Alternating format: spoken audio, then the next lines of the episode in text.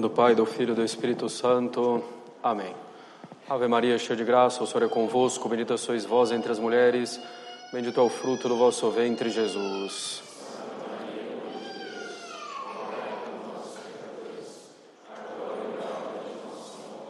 Podem sentar-se para os avisos.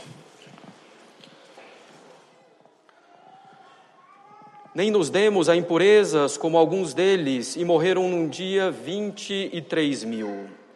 Diz o Santo Curadás que nenhum pecado destrói tão rapidamente a alma quanto esse pecado vergonhoso da impureza que nos tira da mão de Deus e nos joga na lama. São Tomás de Aquino, caros católicos, diz algo semelhante.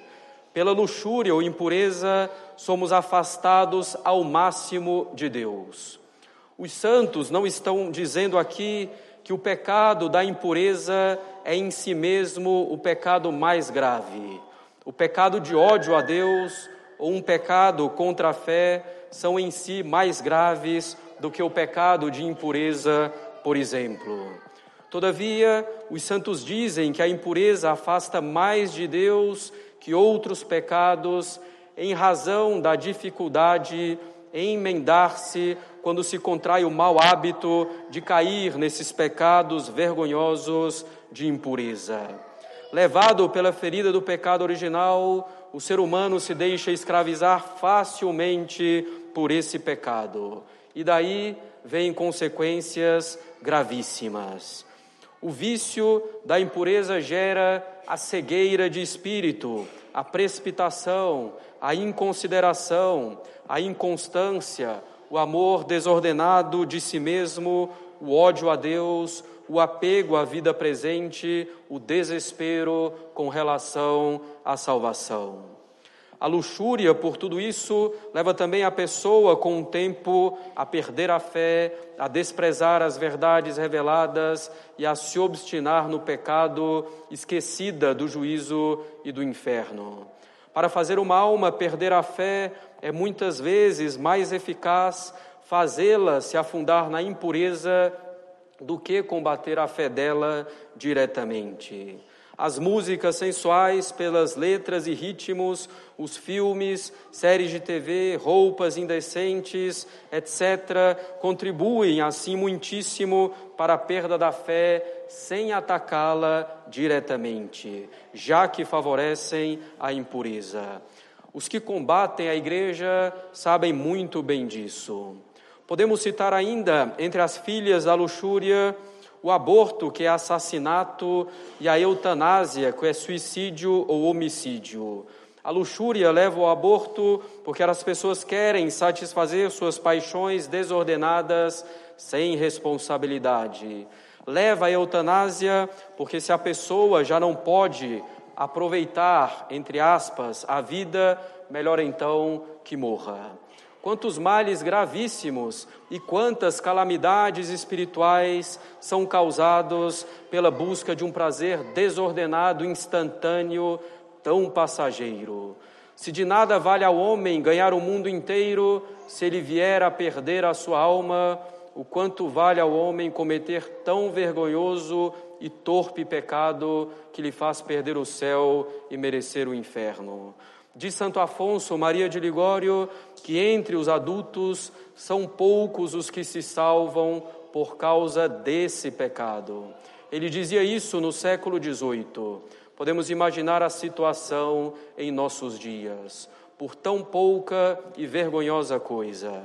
Tendo então uma breve ideia das consequências desse pecado, procuremos os meios para adquirir ou avançar na virtude oposta a esse vício, quer dizer, procuremos os meios para avançar na virtude da castidade. A virtude da castidade, que é a virtude derivada da virtude de temperança, que nos faz ordenar o apetite venéreo ou carnal conforme a razão iluminada pela fé. A virtude que reconhece que tais atos se reservam aos cônjuges, aos, a marido e esposa, no bom uso do matrimônio isto é, sem que a procriação seja impedida, sendo nesse caso um ato bom. Nossa razão reconhece que esse ato é ordenado à procriação e à consequente educação dos filhos, geração e educação que se faz devidamente dentro de um matrimônio indissolúvel. Para que possa haver castidade, é preciso que haja primeiro, nos diz São Tomás, a vergonha e a honestidade. A vergonha é o sentimento louvável de temer a desonra e a confusão que são consequências de um pecado tão baixo. A honestidade é o amor à beleza que vem da prática da virtude. Devemos então ter essa vergonha e essa honestidade. Outra raiz da pureza, caros católicos, é a modéstia no nosso exterior, a decência no nosso exterior, nos modos, no vestir, no falar, evitando palavrões, palavras de duplo sentido, piadas baixas, palavras chulas. Sem a modéstia no nosso exterior, a pureza será impossível para nós e seremos também causa de queda para os outros. É impossível encontrar um homem imoral na linguagem e puro nos costumes. Colocadas essas bases para alcançar a castidade, é preciso também rezar muitíssimo, pedindo essa graça da pureza. Rezar, sobretudo, para Nossa Senhora, Mãe Castíssima, que sabe ensinar a seus filhos a castidade. A devoção das três Ave-Marias, quando se acorda e antes de dormir, pedindo a graça da pureza, é muito eficaz para se adquirir essa virtude ou para perseverar nela. Também a devoção a São José é muito eficaz no combate pela pureza, pela castidade, sobretudo para os homens. São José ensina aos homens a verdadeira virilidade, que consiste em ter o domínio sobre as próprias paixões. O homem que se deixa levar pelas paixões, pela impureza em particular, é considerado em nossa sociedade decadente como viril. Ora, esse homem é, ao contrário, efeminado, pois efeminado é precisamente aquele que se deixa levar pelas más paixões, pelas más inclinações. Efeminado, tecnicamente, aquele que não tem força para combater as paixões desordenadas e para ordenar as suas paixões de um modo geral. O homem que se deixa levar pelas paixões é então um fraco, pois não tem força para enfrentar as dificuldades que existem na prática da virtude. Portanto, a devoção a São José vai nos ensinar a verdadeira virilidade que traz consigo a castidade. Como diz o Salmo 30, agi com virilidade e fortalecei o vosso coração, vós que esperais no Senhor. Outro meio para manter a castidade é invocar os santíssimos nomes de Jesus, Maria e José na hora das tentações. Eles são de uma eficácia particular para se guardar a pureza. Para sermos castos, caros católicos, é preciso também mortificar os sentidos, sobretudo os olhos. Jó, o justo Jó, fez um pacto com seus olhos para não olhar para as moças e assim se manteve casto. Disse de São Luís Gonzaga que, após passar um tempo na corte na Espanha, ele não conseguia distinguir visualmente a rainha da Espanha das outras mulheres, pois jamais havia levantado seus olhos para vê-las. Sem chegar talvez a tanto, devemos mortificar os nossos olhos, evitar a vã curiosidade, não parar os olhos em algo que possa suscitar maus pensamentos ou imaginações, mortificar a curiosidade mesmo no que é lícito, para mais facilmente vencermos aquilo que é ilícito. E é preciso também mortificarmos nossa imaginação e nossa memória, controlando-as, ordenando-as, não as deixando passear por esses pensamentos impuros, mesmo evitando que elas permaneçam em pensamentos inúteis. É preciso evitar também as ocasiões de pecado, isto é, os ambientes, as pessoas, as coisas, as circunstâncias que podem levar a pecados contra a castidade.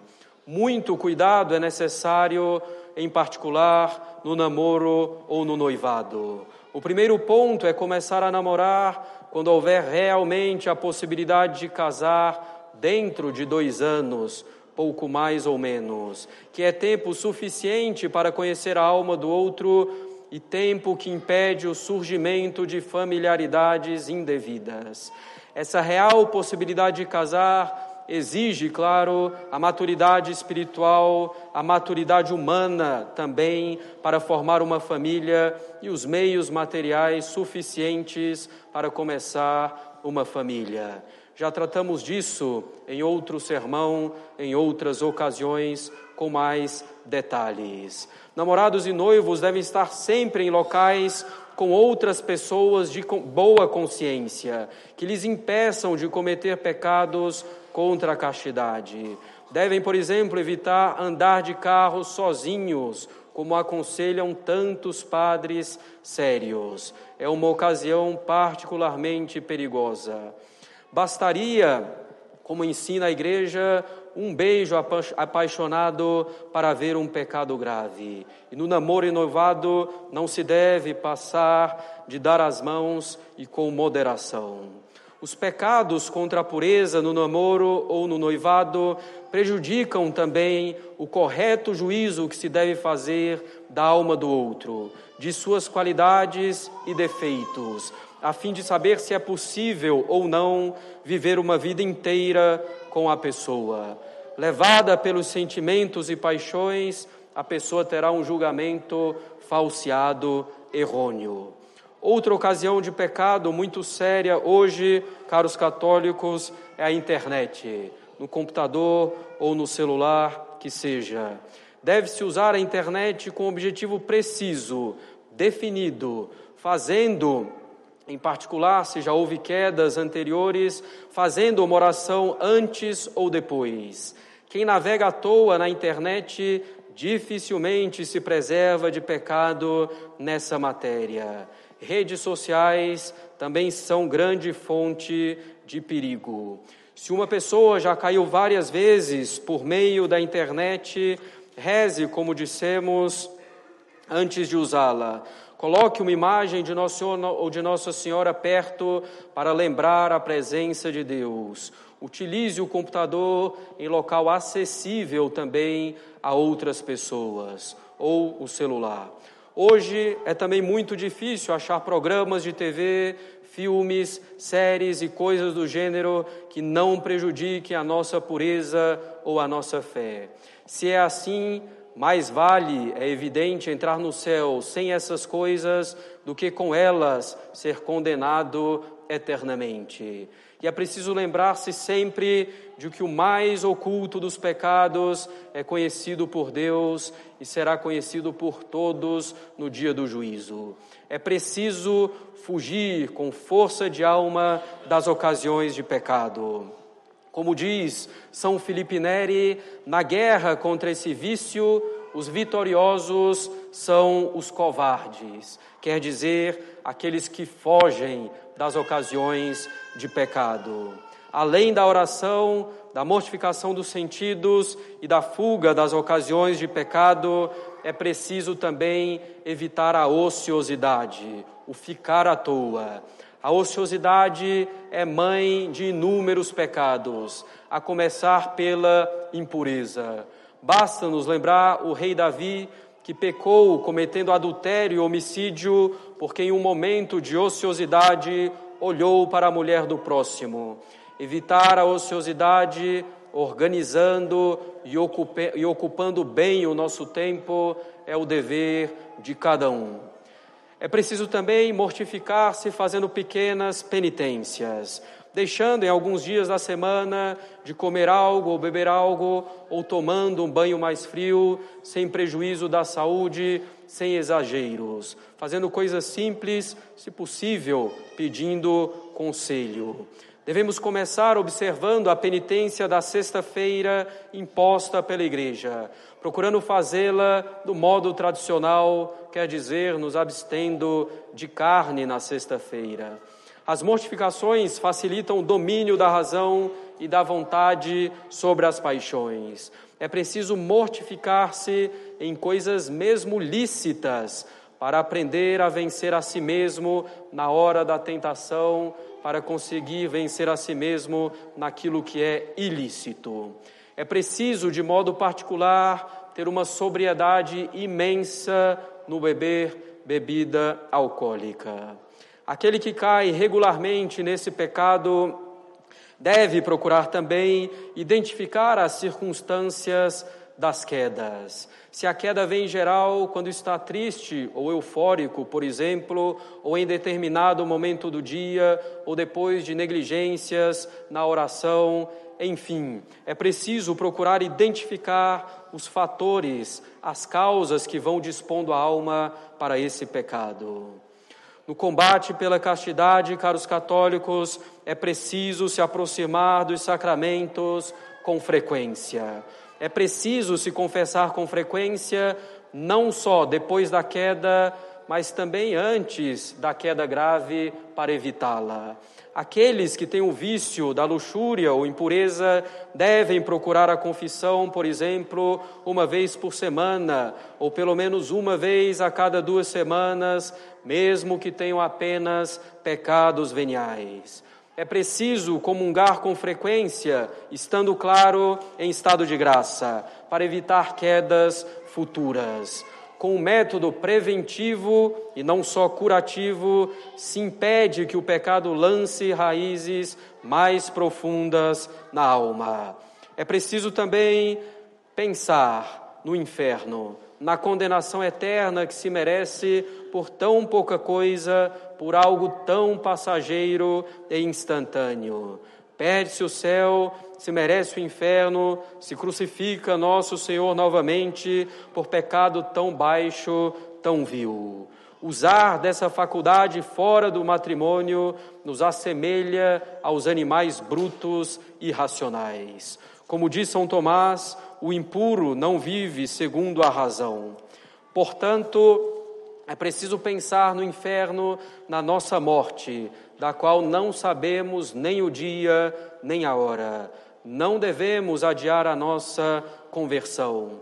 Pode ser que Deus não nos dê a graça da conversão depois. É preciso então aproveitá-la agora. Aquele que vive afogado nesse pecado, nos dizem os santos, está muito próximo da condenação eterna. Deve colocar a mão na consciência e procurar emendar-se decididamente. Não falamos isso para que haja qualquer tipo de desespero, mas para que, ao contrário, com toda a confiança em Deus, a pessoa lute seriamente com todo o vigor, procurando ser fiel às graças divinas. Na hora da tentação propriamente dita, caros católicos, é preciso rezar. Em particular, invocando o nome de Jesus, Maria e José, como dissemos. É preciso igualmente pensar em outra coisa, distrair o pensamento com algo bom, lícito, ainda que não tenha maior importância. Podemos, por exemplo, enumerar as capitais dos estados, podemos contar Carneirinho ou o que seja.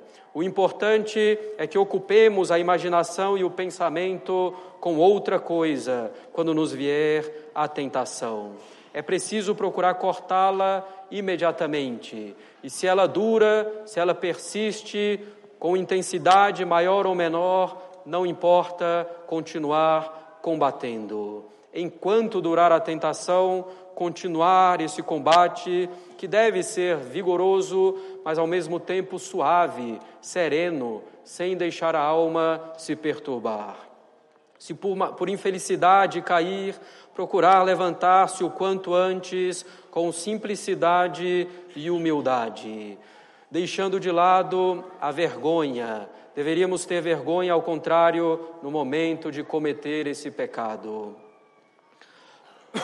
Deve-se então buscar a confissão com verdadeiro arrependimento e propósito de emenda. Depois de uma queda, não deixar de rezar em hipótese alguma. Existe, infelizmente, uma tendência em desmoronar depois da primeira queda, cometendo outros pecados de impureza. Isso agrava muitíssimo as coisas, multiplicando os pecados, as penas, solidificando o mau hábito, dificultando tremendamente a conversão. Quem tem o vício da impureza não deve, mais uma vez, não deve desesperar, mas deve se apoiar em Deus, em Nossa Senhora, nos anjos e santos e aplicar os meios que mencionamos com muita determinação. Não bastam eu quisera, eu gostaria de vencer esse pecado. Também não adianta dizer eu não consigo ou para mim é impossível. Com a graça de Deus, consegue. Com a graça de Deus, é possível.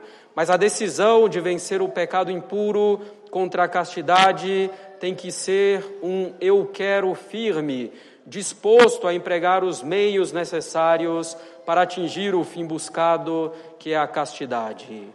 Consegue vencer esse pecado aquele que emprega seriamente os meios que mencionamos. Ao ser humano pode parecer impossível livrar-se de tal pecado uma vez que se contraiu o vício. De fato, não é fácil, mas com Deus é perfeitamente possível. Quem realmente quer se livrar desse vício e se apoia em Deus, conseguirá ter uma vida pura. Aqueles que não têm tal vício devem continuar vigiando e rezando, desconfiando de modo salutar de si mesmos. Pois se acharem que não estão mais em perigo de cair nesses pecados de impureza, cairão em breve. Combater pela pureza é necessário. Devemos fazê-lo com determinação e rezando muito. Diz Santo Agostinho que nessa espécie de pecado a batalha é de muitos, mas que a vitória é de poucos, porque poucos empregam realmente esses meios. Mas bem determinados, vigiando, rezando, empregando os meios que mencionamos, é plenamente possível. E que grande liberdade nos dá a castidade, que grande alegria viver segundo a razão e a fé e ter a nossa alma voltada para as coisas do céu e não mergulhada em coisas tão baixas desse mundo. Dirijo-me agora, em particular, aos pais e aos que ajudam na educação das crianças. Os pais devem vigiar e favorecer a pureza dos filhos desde a mais tenra idade, para que adquiram a vergonha e a honestidade, para que sejam modestos no falar, nos modos, nas vestes. Cabe aos pais evitar que os filhos adquiram maus hábitos nesse campo, ainda que os filhos não entendam a malícia do que estão fazendo, pois não conseguirão se livrar depois do vício ou somente com muita dificuldade. Cuidado, pais, cuidado com as crianças, com os filhos. Vejamos o que dizia o Papa Pio XII. Por desgraça, dizia o Papa, às vezes acontece que pais cristãos, com tantos cuidados na educação de um filho ou de uma filha, que são mantidos sempre longe dos perigosos prazeres e das más companhias, de repente esses pais veem os filhos com a idade de 18 ou 20 anos, vítimas de miseráveis e escandalosas quedas. O bom grão que semearam foi arruinado pela cisânia. Quem foi o inimigo do homem que fez tanto mal? E continua o Papa: o que ocorreu foi que no próprio lar nesse pequeno paraíso, se introduziu furtivamente o tentador, o inimigo astuto, e encontrou ali o fruto corruptor para oferecer a mãos inocentes. Um livro deixado por acaso na mesa do pai foi o que destruiu no filho a fé de seu batismo. Um romance abandonado no sofá ou no quarto pela mãe foi o que ofuscou na filha a pureza de sua primeira comunhão. Até aqui o Papa. A cisânia pode entrar, caros católicos, ao se folhearem revistas de notícias ou jornais largados na casa. A cisânia pode entrar pela televisão, mesmo por um trecho do jornal a que a criança assistiu por acaso. A cisânia pode entrar pelas propagandas ou pelos vídeos sugeridos quando a criança assiste sozinha a vídeos inocentes na internet. Ela pode entrar ao se deixar a criança navegando na internet sozinha ou deixando a criança com livre acesso à internet. Vigiem, pais, vigiem pelas almas dos filhos. Por favor, mantenham-nos, inclusive com senhas, longe de usar esse tipo, de, usar internet sozinhas, smartphones, tablets e tudo o que o valha, em que possam acessar verdadeiramente qualquer coisa. Muitas vezes é procurando algo inocente que surgem as, as piores coisas na internet. E por curiosidade no início e malícia depois, a criança ou o jovem vai vendo coisas impuras. Os pais que entregam aos filhos ainda informação, coisas desse tipo, odeiam seus filhos. Que antes de usar esses meios, já tenha sido formada nos filhos uma virtude sólida. É isso que se deve fazer. Eles já veem tanta coisa ruim mundo afora que, ao menos dentro de casa, possam encontrar a pureza e a virtude, começando pelo exemplo dos pais. De que vale ganhar o mundo inteiro se viermos a perder a nossa alma? De que vale uma satisfação instantânea, tão passageira, tão baixa e que nos faz perder o céu, merecer o inferno e que crucifica novamente nosso Senhor Jesus Cristo. Confiando em Deus, desconfiando de nós mesmos, com uma determinação muito determinada, sejamos castos e puros. Em nome do Pai, do Filho e do Espírito Santo.